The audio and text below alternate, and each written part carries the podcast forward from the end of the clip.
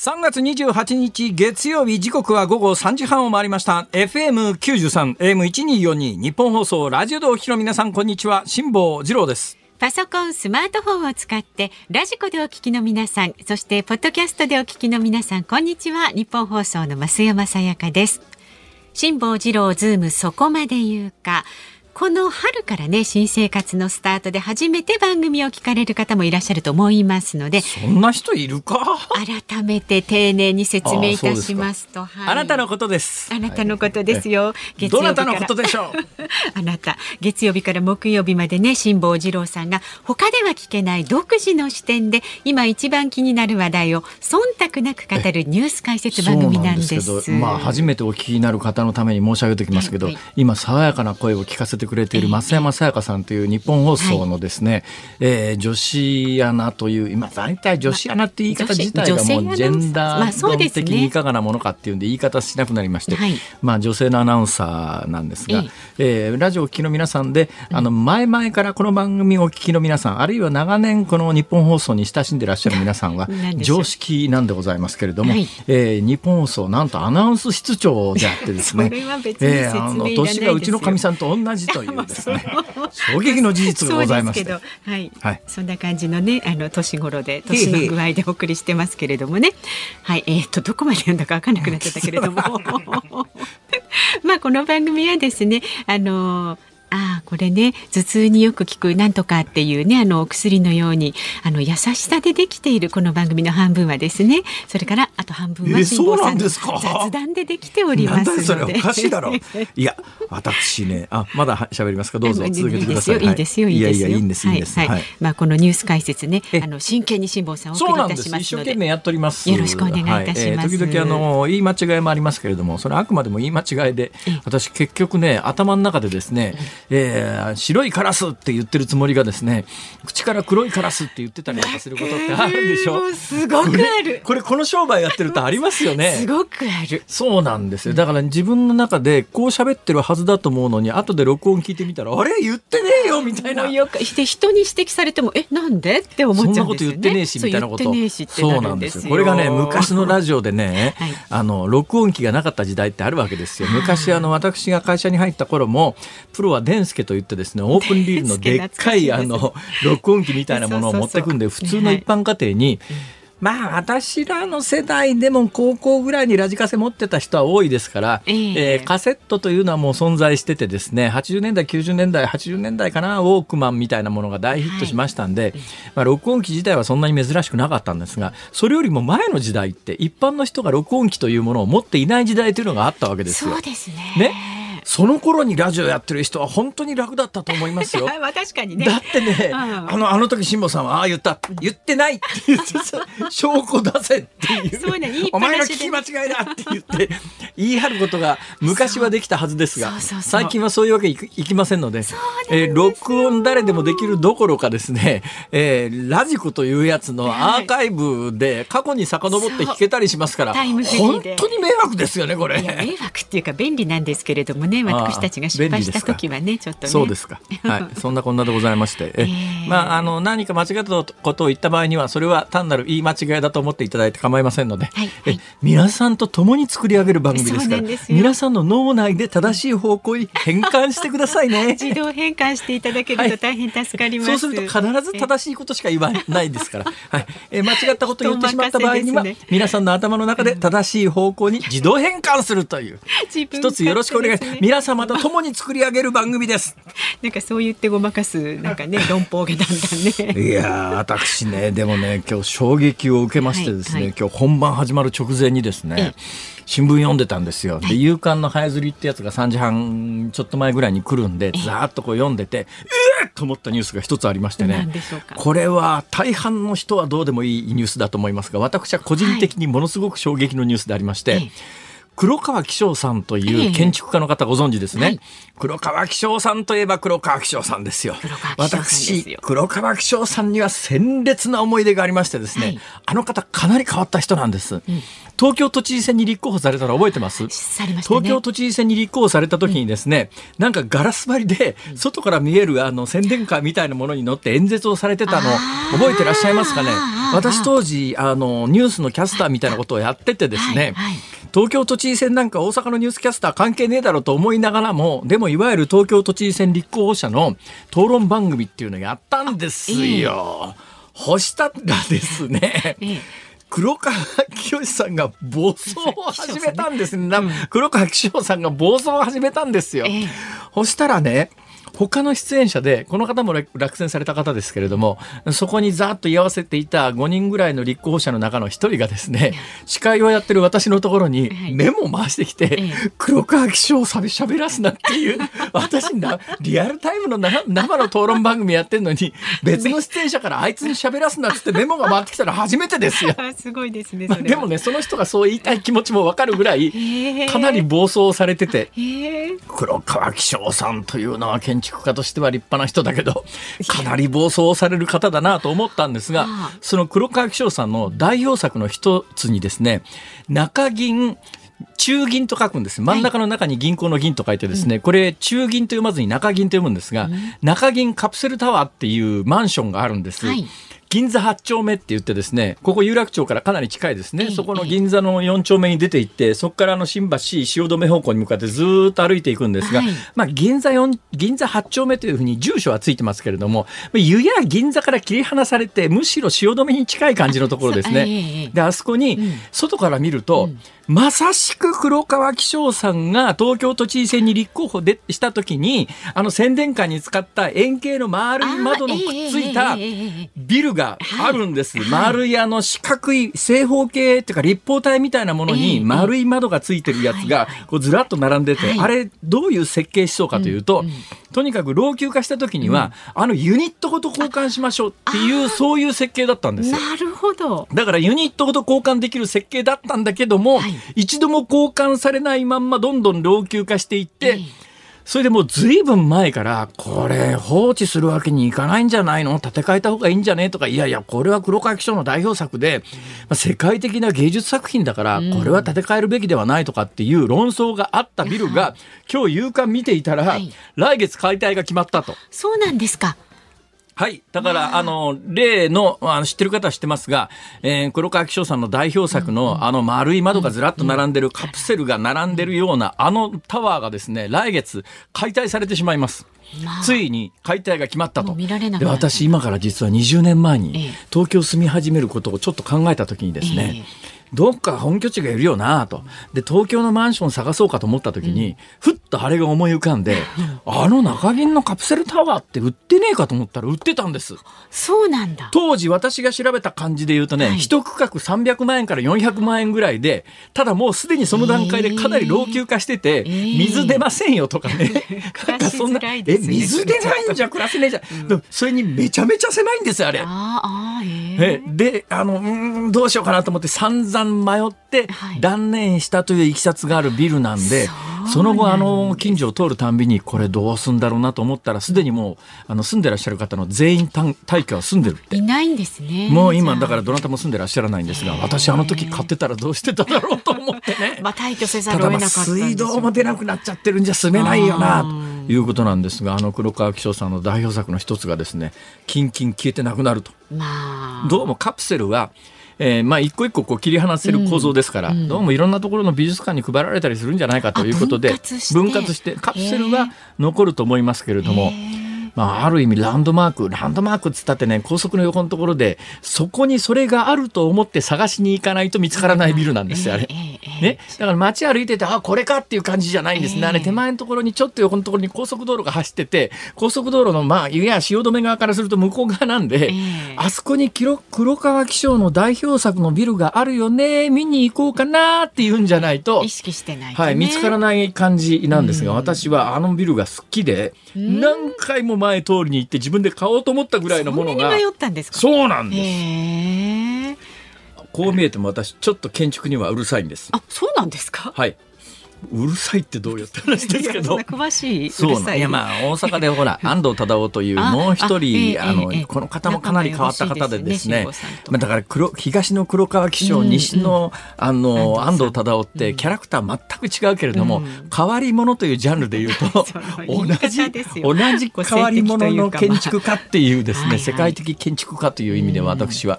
頭の中では結構似たイメージなんですが。そうそれがね本当に残念で、まあ、なんかちょっと感慨深いですね。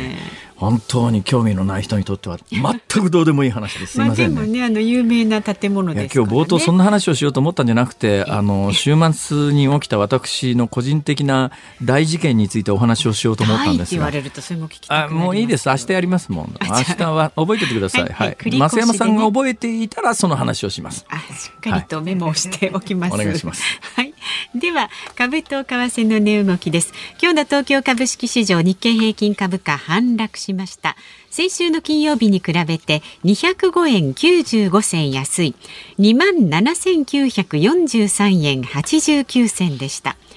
前の週末まで上昇が続いていたため利益確定売りが優勢となりさらに中国上海市が28日から一部で事実上のロックダウンを始めたことも相場の重荷となりましたまた為替相場は現在1ドル123円10銭付近で取引されていますさあ、ズームそこまで言うか、この後はお知らせを挟みまして、ズームフラッシュ、週末から今日にかけてのニュースをチェックします。そして、辛坊さんが独自の視点でニュースを切る、ズームオン。4時台には、ポーランドに逃れたウクライナ避難民の状況につきまして、えー、先日避難民となったお嬢様にね会うためにポーランドに行かれたばかりというウクライナでメディア取材コーディネーターをされている東昇さんにお話を伺います。5時台は世界最高齢で太平洋横断に向けて出港したばかりという堀江健一さんにズームしますそして今日もラジオの前のあなたからのメッセージお待ちしておりますニュースに関する質問、辛坊さんへのツッコミなど何でも結構です。メールは z o o m zoom アットマーク一二四二ドットコム。ツイッターはハッシュタグ漢字で辛坊治郎、カタカナでズーム、ハッシュタグ辛坊治郎ズームでつぶやいてください。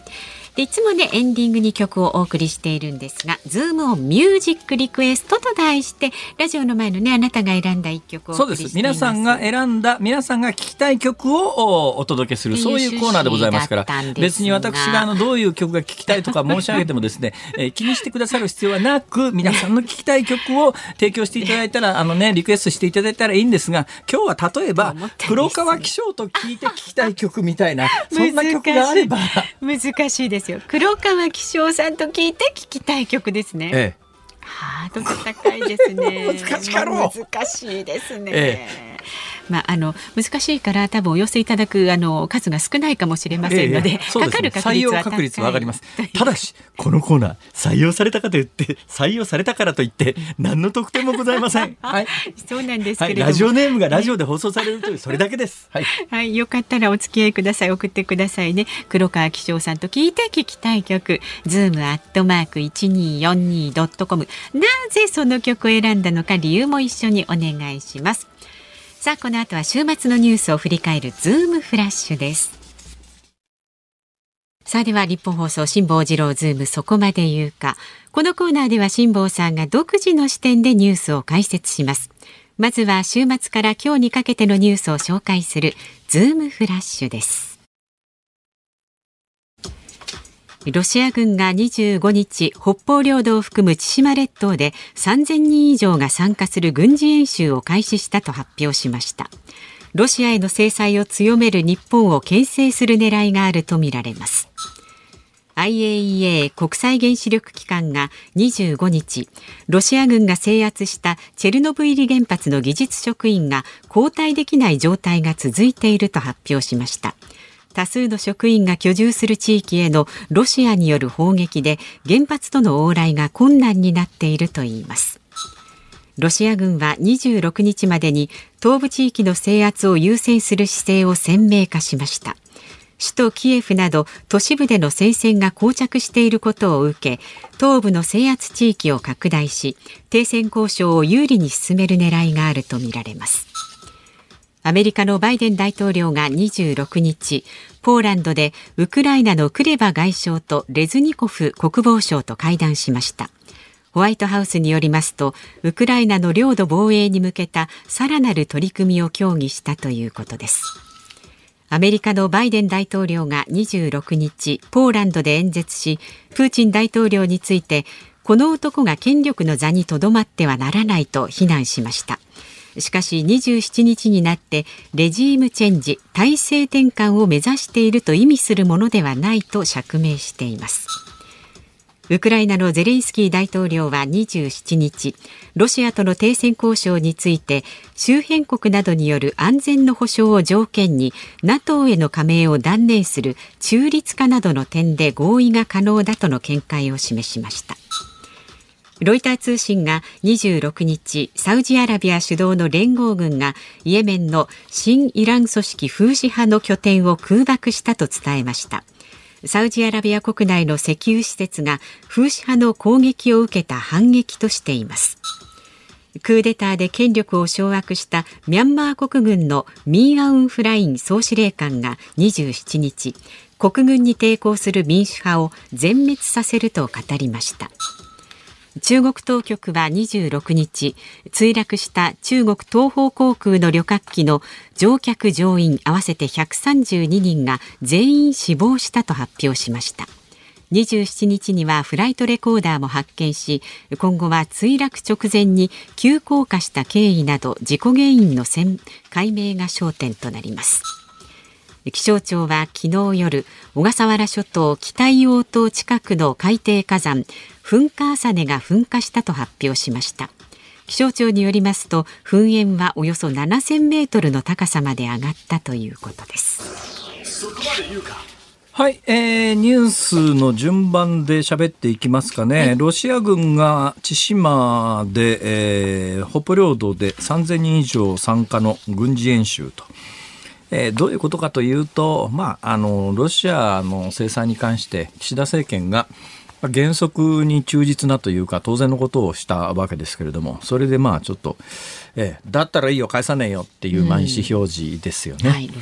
だけどまあ鼻から返す気がないというのはもう,、もう今回のことで本当に明らかになりましたからだから岸田政権はやりやすいですよそういう意味では。安倍政権はあの、もしかしたらプーチンは北方領土を、たとえ半分でも返すつもりがあるかもしれないと。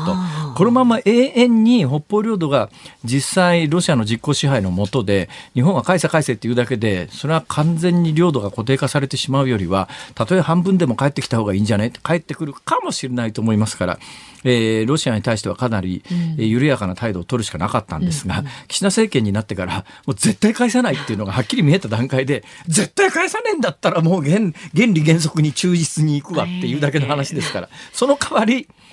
このまんまあの北方領土は永遠にロシアのものになる可能性はどんどん高まってますわね。えー、だからこれなかなかねスタンスっていうかどこに目線を置くかで見えてくるものは違うんですが。でも実際ね北方領土の近くまで私は何回も取材に行ってますけれどね、えー、私が取材に行った時に天気がいいと、うん、あの歯舞群島の一番手前に水晶島かな？なんかってそういう島があるんですけど、うん北方領土あそこ根室の端まで半島の端まで行くと見えますからね北方領土、まあ、見え。目視できる距離ですから。でそこで時々私が行った時にドーンという音がして、うん、その辺にある古い木造の民家の窓ガラスがビリビリビリビリって言うんですよ。うん、何ですかこれって聞いたら、はい、いやこれねあの国後でロシアが時々あの不発弾の爆破処理するんですっていう。えーだから北方領土の国後一番大きいのが国後島ですよね。はい。はいえあエトロフ島ですね。エトロフ島の次に大きいのが国後島なんですが、はい、その国後島の方が日本に近いんですけども日本というか、まあ、両方日本ですけど北海道に近いんですが、うん、そのエトロフ国後の国後島でロシア軍が時々ですね不発弾の爆破爆破をやるわけですよ。それがねすごいのよ。ドーンっていうそのぐらい近い。もうあのまんまあ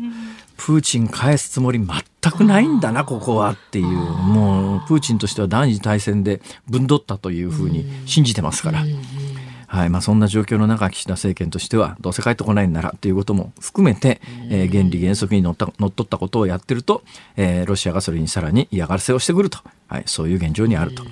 さて、ロシア対ウクライナ、まあ、ロシアがウクライナに侵攻している、侵略している話なんですが、今後どうなるのかというとですね、だいぶ状況動いてきまして、はいまあ、これも交換言われている通り、ロシア軍というのは、まあ、最初2、3日で、2014年にウクライナの南の、えー、クリミア半島と東部を制圧した時みたいに無血開城で、でもうあの勝手に、えっと、敗北してくれりゃですね、一一人の兵隊の血も流すことなく制圧できるっていう成功体験があってでどうもやっぱりその成功体験のおかげで今回もとにかく脅かして兵隊入れるぞって言った瞬間にゼレンスキーは逃げていって、えー、傀儡政権みたいなものを樹立してウクライナ全土を制圧するっていう予定だったんだけどそれがうまくいかなくなって1か月経ちましたと、どうやら方針転換をしてるらしくてどんな方針転換かというとドイツ方式あるいは朝鮮半島方式で、分断しちゃうと。だからまあ朝鮮半島は38度線で分断されましたけれども、はいはいうん、だからある程度軍事的圧力をかけて南部東部からだーっとこう最前線の位置をちょっとずつ西側にずらしていって。全土制圧することはできなくても、うん。うん、えー、ウクライナとのまあ停戦交渉がまとまった段階のその停戦ラインっていうのはその時の軍事ラインになりますから、だから停戦ラインをちょっとずつ、まあ、南から北に上げて東から西にやってだからまあ最終的にウクライナを2つに分割して東半分あるいは南半分をロ実質ロシア領あるいはロシアの傘下の傀儡政権の傘下において西側に関して言うともうそれは、えー、っていうだから分断国家を樹立しようという方向性に、はい変えたんじゃないのか戦略はっていうのが最近の戦場の行方ですが、だからそれって西側にとってもウクライナにとっても納得できない話で、ね、さっきの北方領土の話と実はこうくっついてくるわけですけど、はいはい、納得できない話で、じゃあどうするかというと今は正面に立って NATO は戦うわけにはいかないけれども、はい、最新の兵器をどんどん供与してるはずです。それがわかるのは、うん先週末に実は先週木曜日に私、はい、自分のやってる YouTube の中でですね今焦点はあの国会の東上の方にある、あのロシアの軍艦に対してウクライナが攻撃できるかどうか、はい、これなかなか軍事的には簡単じゃないんですよ。で長距離弾道ミ弾道じゃなくてもいいんだけど長距離ミサイルみたいなもので撃つしかないんだけど、うん、そう簡単ではなくて今のウクライナの持ってる兵器ではなかなか難しくて、うん、西側が最新兵器を与えることによって長距離飛ぶミサイルでそこの艦艇攻撃するんじゃないのみたいな予測をしてたらその直後にウクライナはそこの黒海の東上のところに停泊している船3隻、ミサイル攻撃だと思います、はい、1隻撃沈してるんですね。だから西側は水面下で相当最新兵器を供与し始めてるんでそんなに簡単にはウクライナはあの東部東部だけでも制圧されないですね。3月28日月曜日時刻は午後4時を回りました。日本放送から辛坊治郎と。増山さやかでお送りしていますさあ番組からお知らせです、はいはい、辛坊さんのヨットでの単独無寄港公開を記した本風のことは風に問え太平洋往復横断機大好評発売ありがとうございます、えー、いわゆる第3釣り、4釣りというですね、えええー、大方の間違いが訂正された版が今、あの、うん、発売されております。そうですね。だから今書店に行っていただくと、ほとんど間違いのない本が手に入る。綺麗なもし初版をお買いになって、はい、あっちこっち間違ってるんじゃんとお考えになった方、ぜひこちらもお求めください。そうですね。2倍そういう意味で楽しめるかもしれませんので、よろしかったらどうぞ。不走者からね、税込み1650円で発売中です。はい。ではご意見をご紹介してお願いします。神奈川県横浜市のマロさん。ね、さっきあの黒川紀章さんのあのカプセルタワーのお話ありましたが、はいはい、カプセルタワーとかヨットとか辛坊さんもしかして狭い場所が好きなんですか？おっしゃる通りです。よくわかりましたね。私狭いとこ好きなんですよ。子供の時一番好きだったのは前この番組でもお話ししたようにですね、あのマットレスを三角形に積み上げて 三つに折れるマットレスをこう三角に折りたたんで、その上からあの毛布をかけて、えー、人一人が入れるぐらいの空間ができるんですが、その中で雨の日にじーっとしてるのが一番好きだったんですね。なんとも言い難いところ。ま あでも気持ちはわかります。なんか安心感がある、ね、はい、まあ体内回帰っていうんでしょうか。とりあえずはいそういうの好きです。ああねそうらしいですだから車でもねもう無償にあの軽自動車欲しくなるんですよ。軽自動車の新しいやつが出ると結構見に行ったりなんかしてですね。もう衝動買いでとりとにかくこれ買っちゃうみたいな ちっちゃいの好きなんです。ね、ちっちゃいのよくそういう方が太平洋に一人ぼっちで出てきましたよね。あでもヨットの中にそれがそうなんですよ。それがね、皆さん勘違いしてらっしゃるのがですね、はいはい、太平洋は広くて大きいですが、うん、私の居住スペースはヨットの中だけですから。なるほどなるほど。はいええ、なんかちょっと腑に落ちない感じもしますけどはい。それから千葉県浦安市の離島満喫中さんへへ春休みを利用して沖縄の小浜島に行きました。いいですね。ね。10歳と6歳の子どもたちの初シュノーケリングのため小さなプレジャーボートに乗りました。小さなボート目の前にはどこまでも続く太平洋。辛坊さんはたった一人で何ヶ月もこの海を旅したんだよと子どもたちに教えたらすごいなと感感動感心しきりでした。ありがとうございます、いいご家庭ですね。辛抱おじちゃんはねこんなところを一人で、ね、そうかもう沖縄は場所によったら泳げるのか。そうでしょうね。あのこれしかし前にもこの番組で申し上げたことありますが、はい、沖縄の関係者の皆さん何とかしてくださいよ。沖縄本島は、はいシュノーケリング原則禁止なんですよ。ありえないでしょう。それで私がしょうがないからって言ってお金を払ってですね、うん、シュノーケリングのツアーに申し込もうと思ったら、うん、年齢制限で引っかかって 65歳以上がなんか60歳以上だったかな？なんかあの医者の証明書出してくださいとか言われていやそんなもん持ってきてねえしみたいな。そうですよね。なんど喧嘩売ってんのか本当に、沖縄県はよみたいな。だから沖縄は離島に行かれるとシュノーケリングができますから。はい、沖縄本島のビーチがね大半が原則シュノーケリングが禁止になっておりますから。だから沖縄のホームセンターなんかで、はい、本州のホームセンターならどこでも夏になると、えー、あの水中メガネと足ひれとシュノーケルのセット売ってるじゃないですか。うんうん、沖縄のホームセンターあれがないんですよ。そうなんだ。えーまあいいやそんなことは、はい、まあ行かれる方はねよくご確認を、えー、まだまだご意見お待ちしております。ズームアットマーク一二四二ドットコム。ツイッターでもつぶやいてください。ハッシュタグ漢字で辛坊治郎カタカナでズームハッシュタグ辛坊治郎ズームでつぶやいてください。で今日のエンディングにお送りするズームオンミュージックリクエストは黒川紀章さんと聞いて聞きたくなる曲です。ちょっとお題がかなり難しいですけれども頑張って理由なども添えてね送ってください。さあこの後はポーランドにね逃れたウクライナ避難民の状況につきましてウクライナでメディア取材コーディネーターをされています東昇さんにお話を伺います。ニッポン放送がお送りしていますズームそこまで言うか。この時間特集するニュースはこちらです。ポーランドに逃れたウクライナ避難民の状況は？ロシアによるウクライナ侵攻でおよそ370万人が国外への避難を強いられる中その大半を占める223万人以上をポーランドが受け入れています。ポーランドに逃れたウクライナ避難民の状況はどうなっているんでしょうか？この時間は避難民となったお嬢様に会うためポーランドに行かれて帰国したばかりのウクライナでメディア取材コーディネーターをされている東昇さんにお話を伺います。お電話でのご出演になります。東さんよろしくお願いします。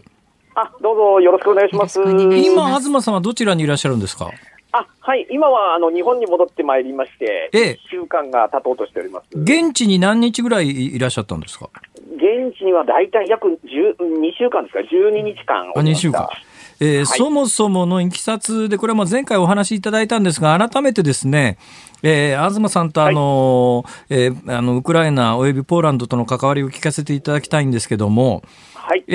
ー、っと今回いらっしゃったのは、お嬢様に会うためですか？はい、そうです。それポーランドに入られたわけですね。はい、そうです。ポーランドっていうと、ワルシャワに入られたんですか？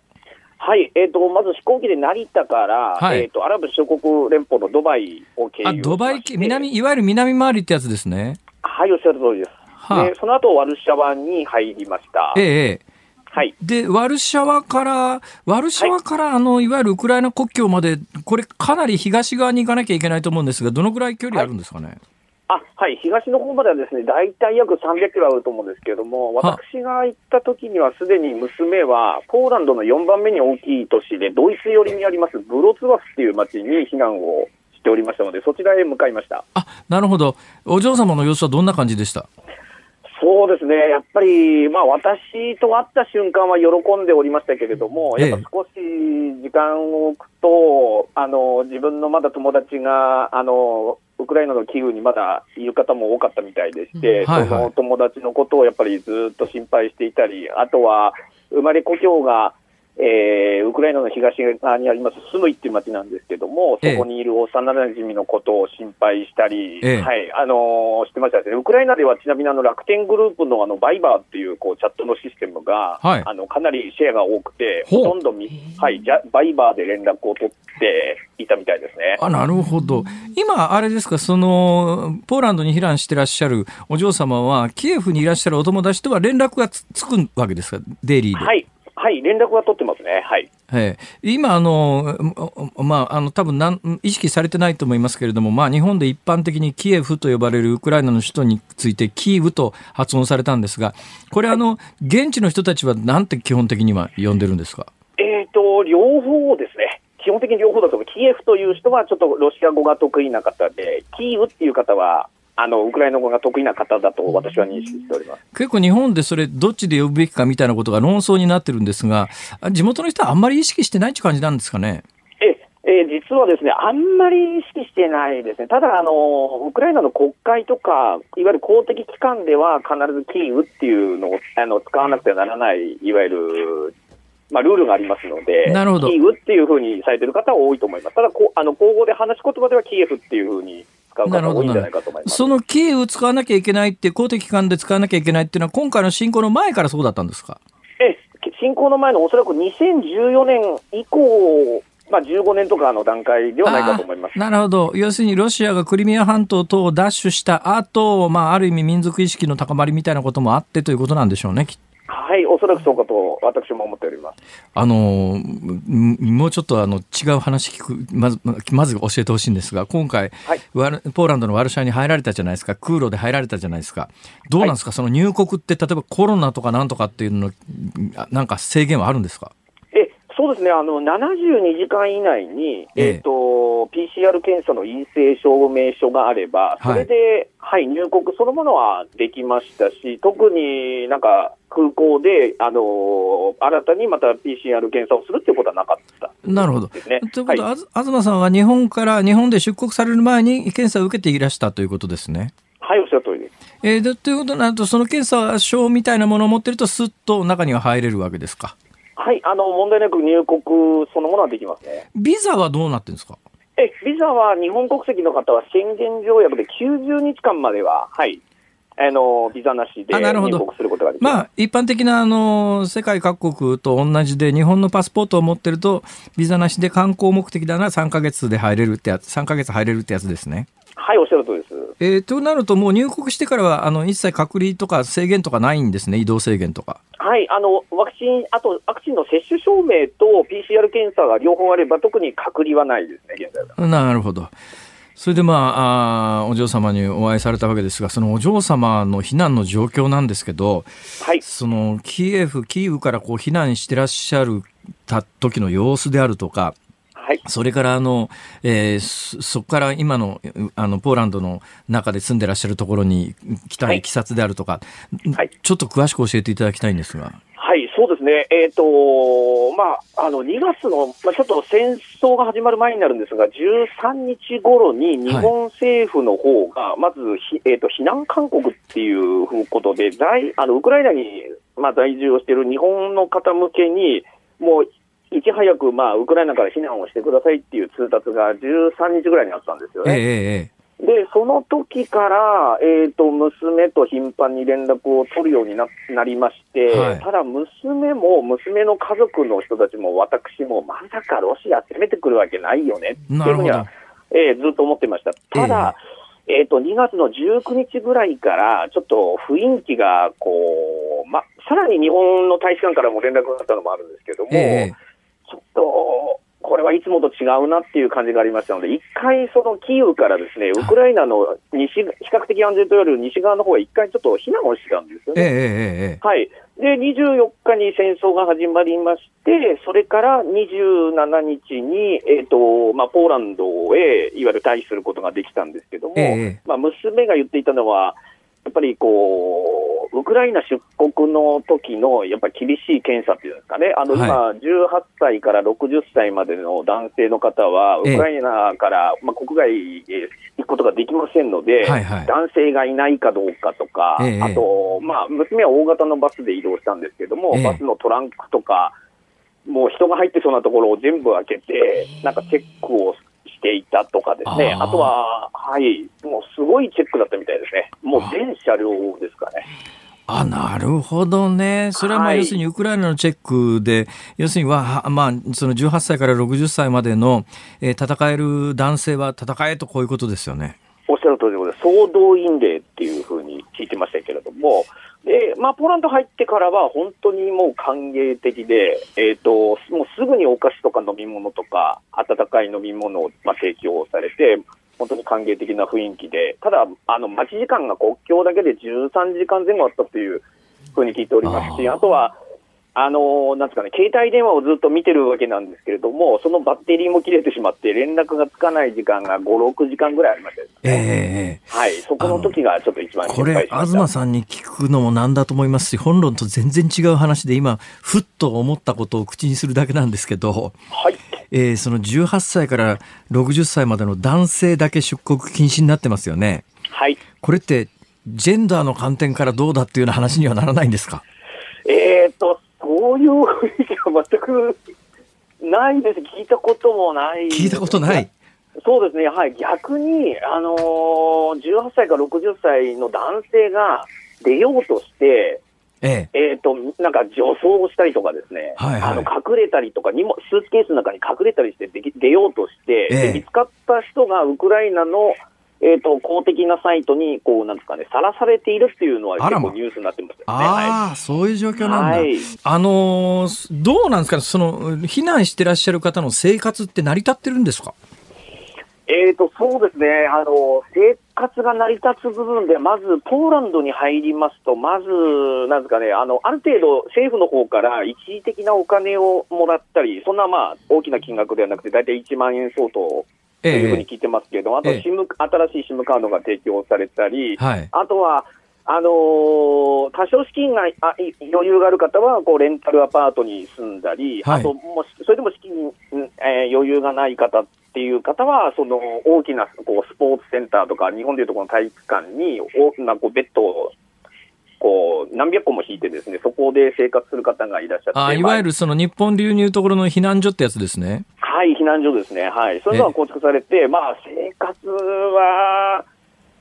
成り立っている人と成り立っていない方のやっぱ格差が多少は出てるのかなというふうに思いました。ね、その受け入れ側のポーランドの人たちもその何百万人、多分最終的にこのまま戦争がひどくなってくると何百万人からもう一桁増えちゃう可能性もあるんですが、その皆さんを長期に面倒を見てっていうような機運はあるんでしょうか？はいそうですね、あのー、私がポーランドにいた頃っていうのは、もうやっぱり各大きな駅っていうんですかね、日本でいうところの上野駅とか新宿駅とか、はい、そういうターミナル駅っていうところには、必ずウクライナの国旗がこう掲げてあるセンターみたいなのがありまして、えー、えー、まあ、ボランティアの方もかなり多くいるんですけれども、えー、その方々が一人一人を、なんとかね、すごく親身に相談に乗って、必ずこうなんかこう、ハンドリングしてるっていう雰囲気じゃないんですよね。なるほど、なるほど。えー、やっぱ高齢者の方がいると、こう、肩を持ったり腕を持ったりしながら、はい、こう、案内をしたり、あの、お手洗いはあちらですよとかですね、えー、そういう風景を私目の前でも、何十回も何百回も見てきた中で、いや、ポーランドのこの方々の、すごい献身的なサポートっていうのは、どこからこう生まれてることなのかなっていう、すごく、はい、なるほど。そういうふうに感じたことがありますですね。ただ、はい、ポーランド語とウクライナ語は違うわけで、言葉って通じるんですか、はい、えーとですね、ポーランド語とウクライナ語は似た単語はいっぱいあるんですけども、はあはあ、あの感覚的に、おそらくウクライナの方がポーランドのテレビを見たりすると、多分2割か3割は、わかるのかな？なるほど。なるほど。いう感じですかね。はい。全く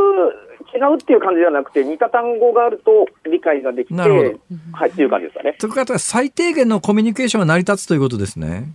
そうですね。ただ、お互い多多少こう気を使いながら話さないと、ちょっとコミュニケーション難しいかもしれないですね。私はあなたにとか、こう、主語と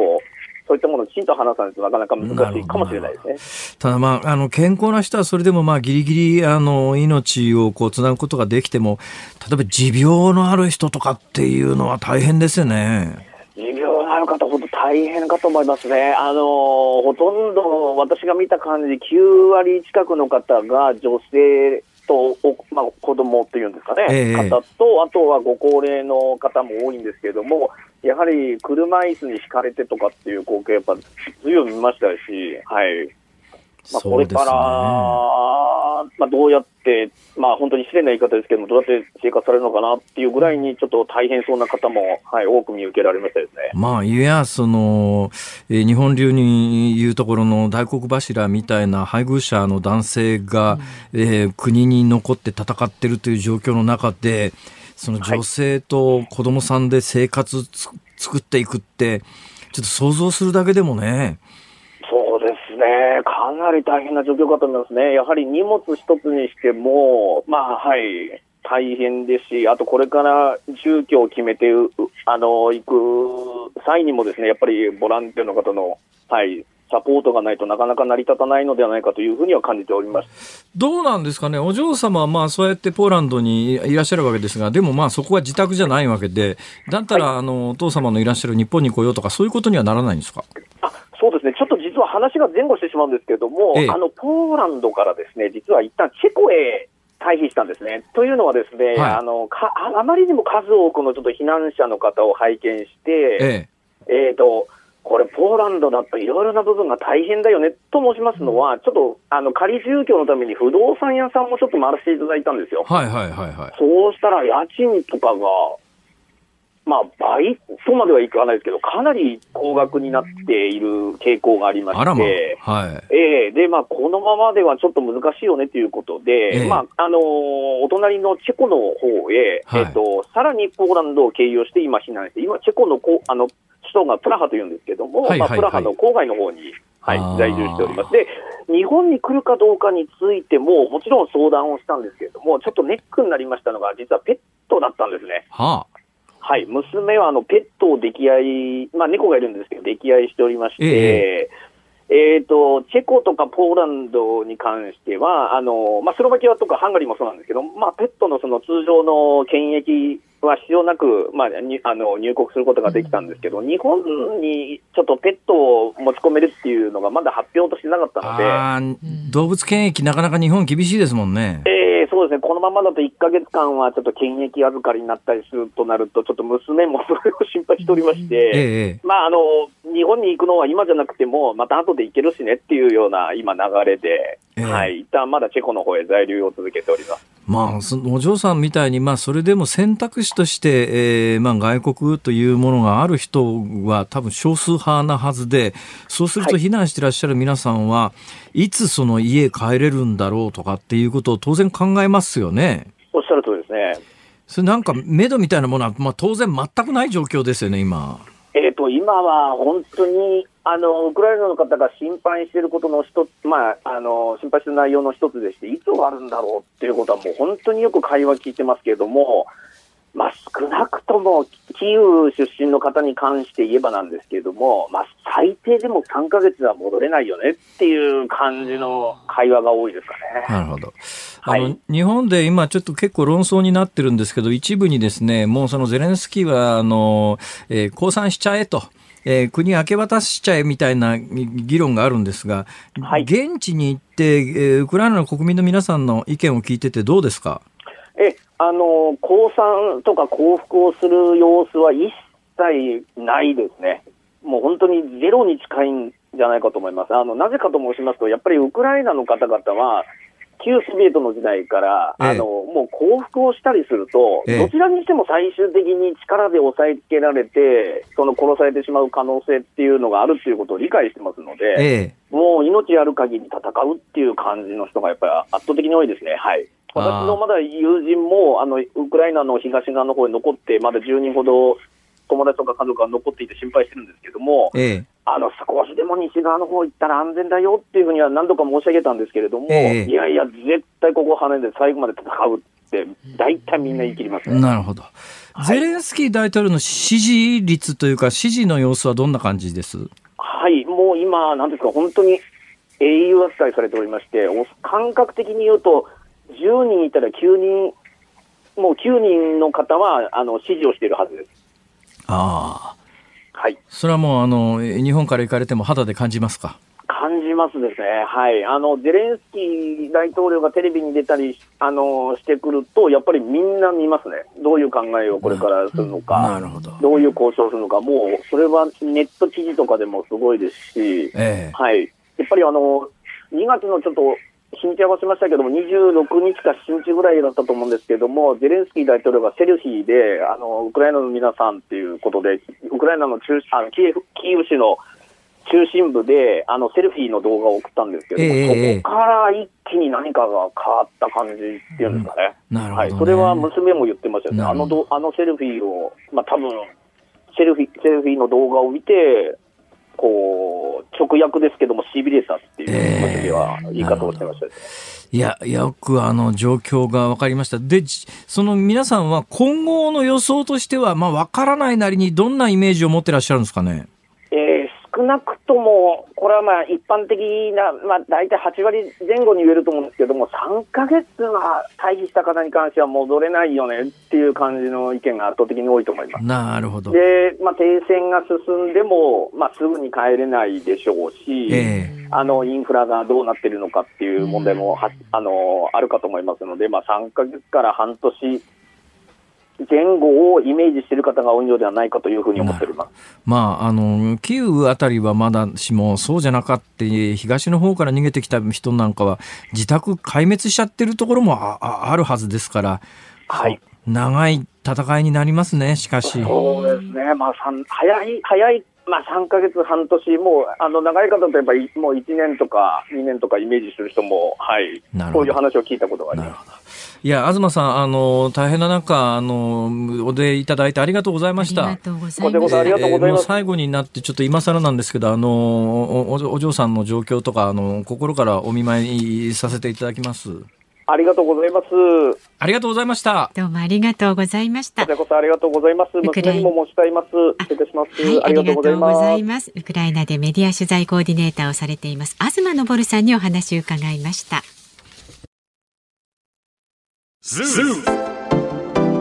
ニッポン放送辛坊治郎ズームそこまで言うかをポッドキャストでお聞きのあなたいつもありがとうございます増山さやかですお聞きの内容はポッドキャスト用に編集されたものです。辛坊治郎ズームそこまで言うかはラジオの FM93 AM1242 に加えてラジコでもお聞きいただけます。ラジオラジコではポッドキャスト版にはないコンテンツが盛りだくさんアトムさん吉田由紀ちゃんの中継企画さらに辛坊さんが「夕刊フジ」の気になる記事を解説するコーナーそして辛坊さんが聴きたい曲をお送りする「ズームオンミュージックリクエストなどポッドキャストでは聞けないあんなことやこんなことがいっぱいです。ポッドキャストを聞いた後はぜひラジオラジコで辛坊治郎ズームそこまで言うかをお楽しみください。3月28日月曜日時刻は午後5時を回りました。こんにちは辛坊治郎です。こんにちはニッポン放送の増山さやかです。辛坊治郎ズームそこまで言うか。この時間はズームミュージックリクエストに寄せられたメールご紹介ありがとうございます。今日のお題は黒川紀章さんと聞いて聞きたくなる曲です。これは難しかろう。難しかったからね、はい、そうなんですよ。あまり数はね。あ、えー、そうですか。皆さん悩んじゃったんで黒川紀章。悩みますよそりゃ、えー、えー、えびなしのですね若林子さんが奥様ですよね若尾綾子さん系でなんか来るかと思いますけど、若尾綾子さんつったって、まあ女優さんだから歌手じゃないからな。そうですね。えー、はい、どうぞ。えびなしの天玉そばさんはですね、へへ黒川紀章さんというとガラス張りのイメージがあります。あるある。というかそれくらいしか印象にありません。私に、え特に私にとってあのビルのデザインは、中銀カプセルタワー。はい。SF 映画に憧れる少年心をくすぐるものがありました、えー、よっしてリクエストはキンキキッズのガラスの少年を。なるほどなるほどそういう攻め方。連想ゲームみたいなことになってますね。はい。それから目黒区のモンブランさん。へへえー、私出身が千葉県佐倉市なんですが、実は佐倉市の市庁舎が黒川紀章市設計でして、そうなんです。佐倉市民には割と、えー、馴染みがある方だったりします。えー、そこで近所の県立桜高校の出身で私の後輩でもあるバーンポーブチキンから天体観測をリクエストいたします。なるほどね。ああ。かなりわかりやすいです、ね、はい。世田谷区のあーちゃんさん、ボンジョビの It's My Life ですね。どうして？これが俺の人生だ。俺は俺のやり方で生きてきたと黒川紀章さんにぴったりでしょと。なるほど。ね、そうだったらあのフランクシナトラのマイウェイでも良さそうなもんですけどね。そうその考え方だとね、えー、いろいろあります。はい、品川区の内健さん。福山雅治さんの聖域をリクエストします。えー、黒川紀章さんといえば黒川の手帳テレビドラマの主題歌だったこの曲しか思いつきません。黒川黒川つながりですか？つながりじゃないですかこれは。遠くないですかそれ。でも黒川だいぶ遠いと思いますよ。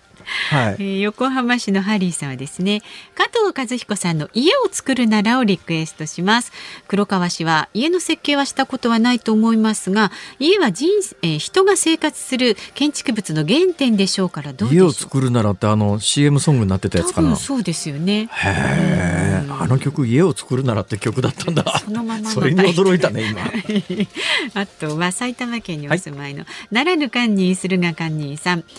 黒澤明さんとロスプリモスの昭和のヒット曲「黄昏の銀座」をリクエストします。銀座8丁目の中銀ビルが取り壊されるのはとても残念ですがカプセルは再利用されるようです、ね、はい、そのようです。でこの曲は銀座1丁目から8丁目まで歌われていますが8丁目はそうそう恋が歌われていますですよさあ。そうですか。中からそれではですね本日皆さん本当にご協力ありがとうございました、ね、ズームオンミュージックリクエスト本日は黒沢明とロスプリモス 黄昏の銀座。決定いたしましたのでね、はい、5時25分過ぎぐらいにお送りしますズームオンミュージックリクエスト楽しみにお待ちください。ではニュースに参りましょう辛坊さんが独自の視点でニュースを解説するズームオン。今日最後に特集するのはこちらです。アメリカのアカデミー賞でドライブ・マイ・カーが国際長編映画賞を獲得。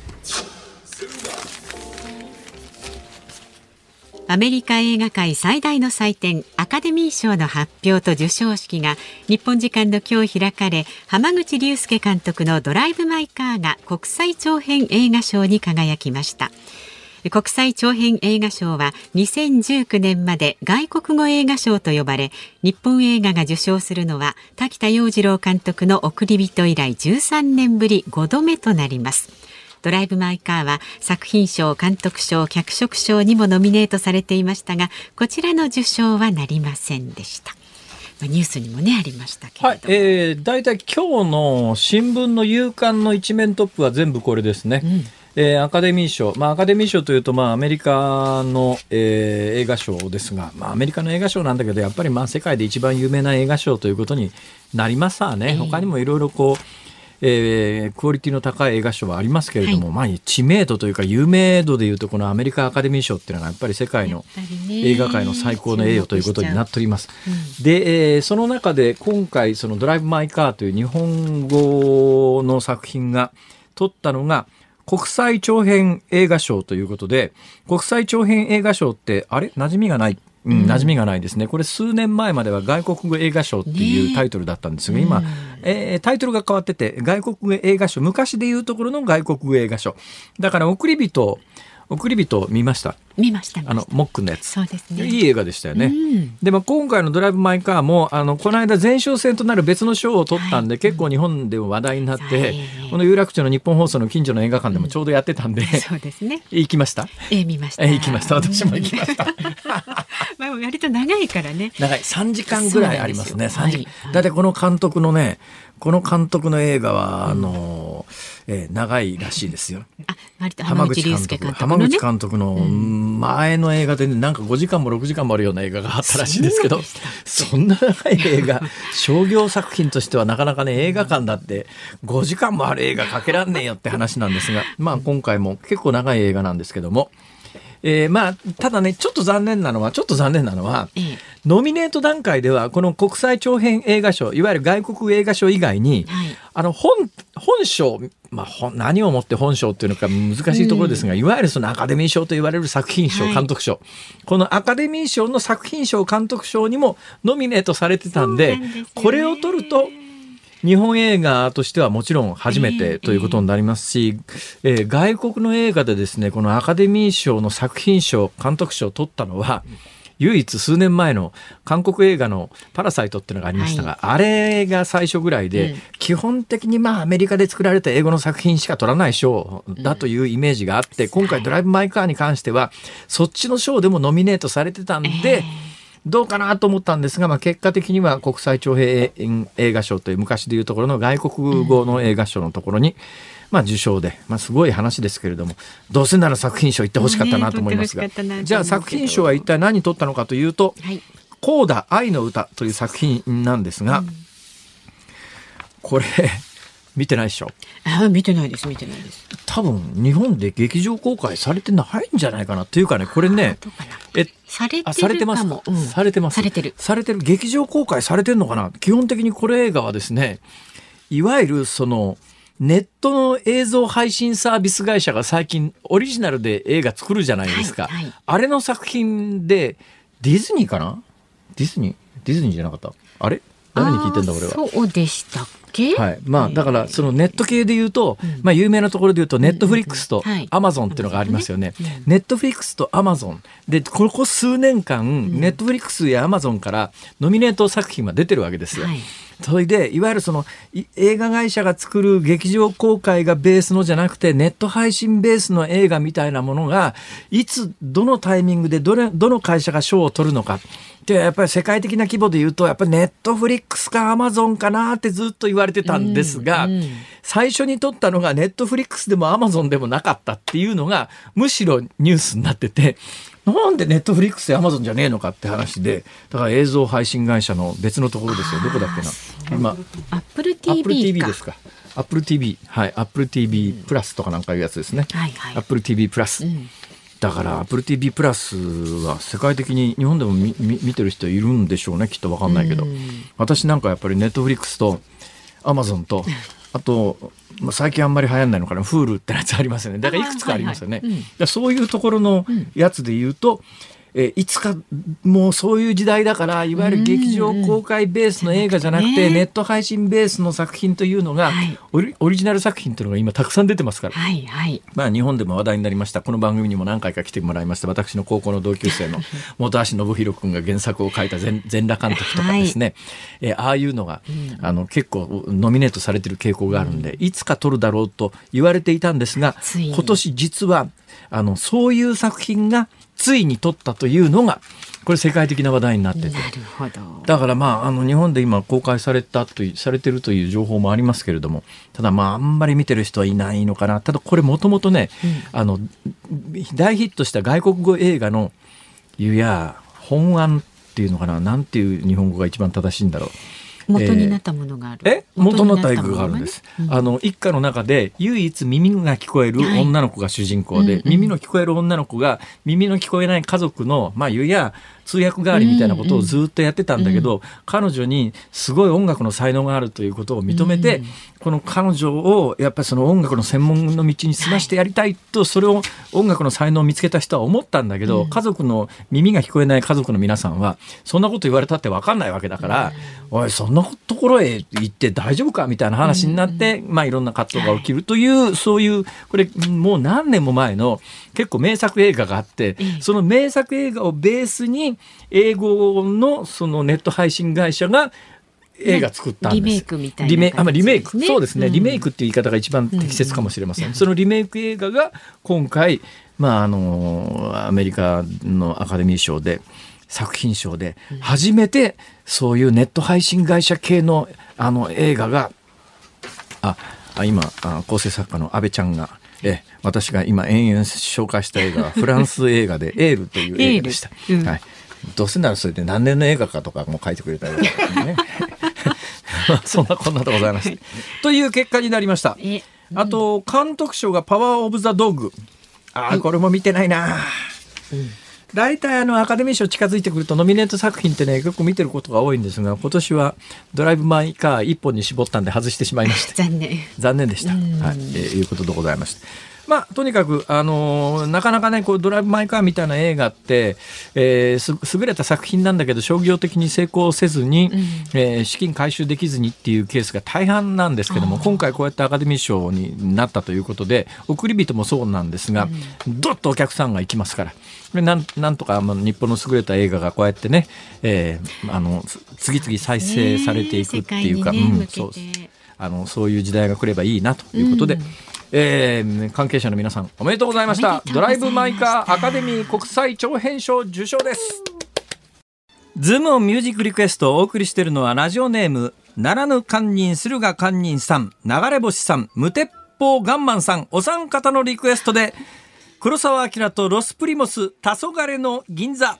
もう昭和の香りが。本当プンプンしますよね。本当にね。なんでこの曲になったかというと、えー、黒沢黒川紀章さんの代表作、はい、銀座八丁目に立つ、うん、えー、中銀カプセルビルがついに取り壊しになるというニュースから、はい、ちょっと八丁目までたどり着きませんでしたけれども、ね、曲が、えー、えー、でもこれで黒川紀章さんと聞いて思い浮かぶ曲で、うんお三方が同じ曲っていうのがこれがびっくりしましたねこれ。本当にありがとうございます。皆さん苦労されたと思いますが、はい、えー、そんなに無茶言わないようにこれからしたいと思います。本当ですか？今日かなり無理数だったのに、お聞きの皆さん優秀でいらっしゃるから、はい、ありがとうございます。はい、大丈夫でしょう。さあお聞きの日本放送この後5時半からはショーアップナイタープレイボールをお送りします。明日の朝6時からは飯田浩二の OK 工事アップ。コメンテーターは参議院議員の山田太郎さん。ロシアへの経済制裁、表現規制に関する問題、そしてデジタル政策についても伺います。明日午後3時半からのこの辛坊治郎ズームそこまで言うかは、今月いっぱいでね芸能リポーターを引退表明していますはいはい井上公造さん井上公造さんいらしてくださるんだもう割と最後に近いお仕事、いやそりゃそうでしょだって今月いっぱいっていうことは。もしかしたら。はい。ねそうですよね。今月いっぱいで思い出しましたが、はい、今日はまだ3月28日ですけれどもテレビの番組改編的には、うん、どうもあの今日からえー、新新しい我々の用語でいうところの新クールっていうんですか？ね、新しいこうサイクルに入るんで、ラジオ今日ぐらいから結構あの模様替えっていうテレビ番組多いですけどね、うんラジオはどうなんですか？ラジオもそうですよ。だからあの新番組が始まったりもねしますよ。リニューアルしたりね。ということは逆に言うと何ですか、うんうん。今日何の模様替えの発表もないということで、うん、この私がやってる辛坊治郎ズームそこまで言うかの番組に関して言うと、全く変わらないってことですか？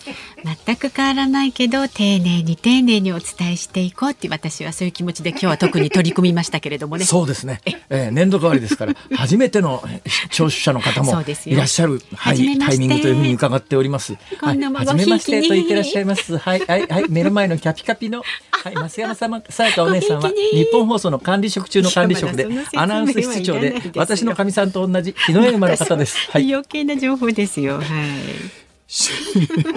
失礼しました。というようなことで、こ、今年度もお届けしてまいります。来年度か。辛坊治郎ズーム、そこまで言うか、ここまでの相手は辛坊治郎と。増山さやかでした。はい、来年度も聞いて、ちょうだい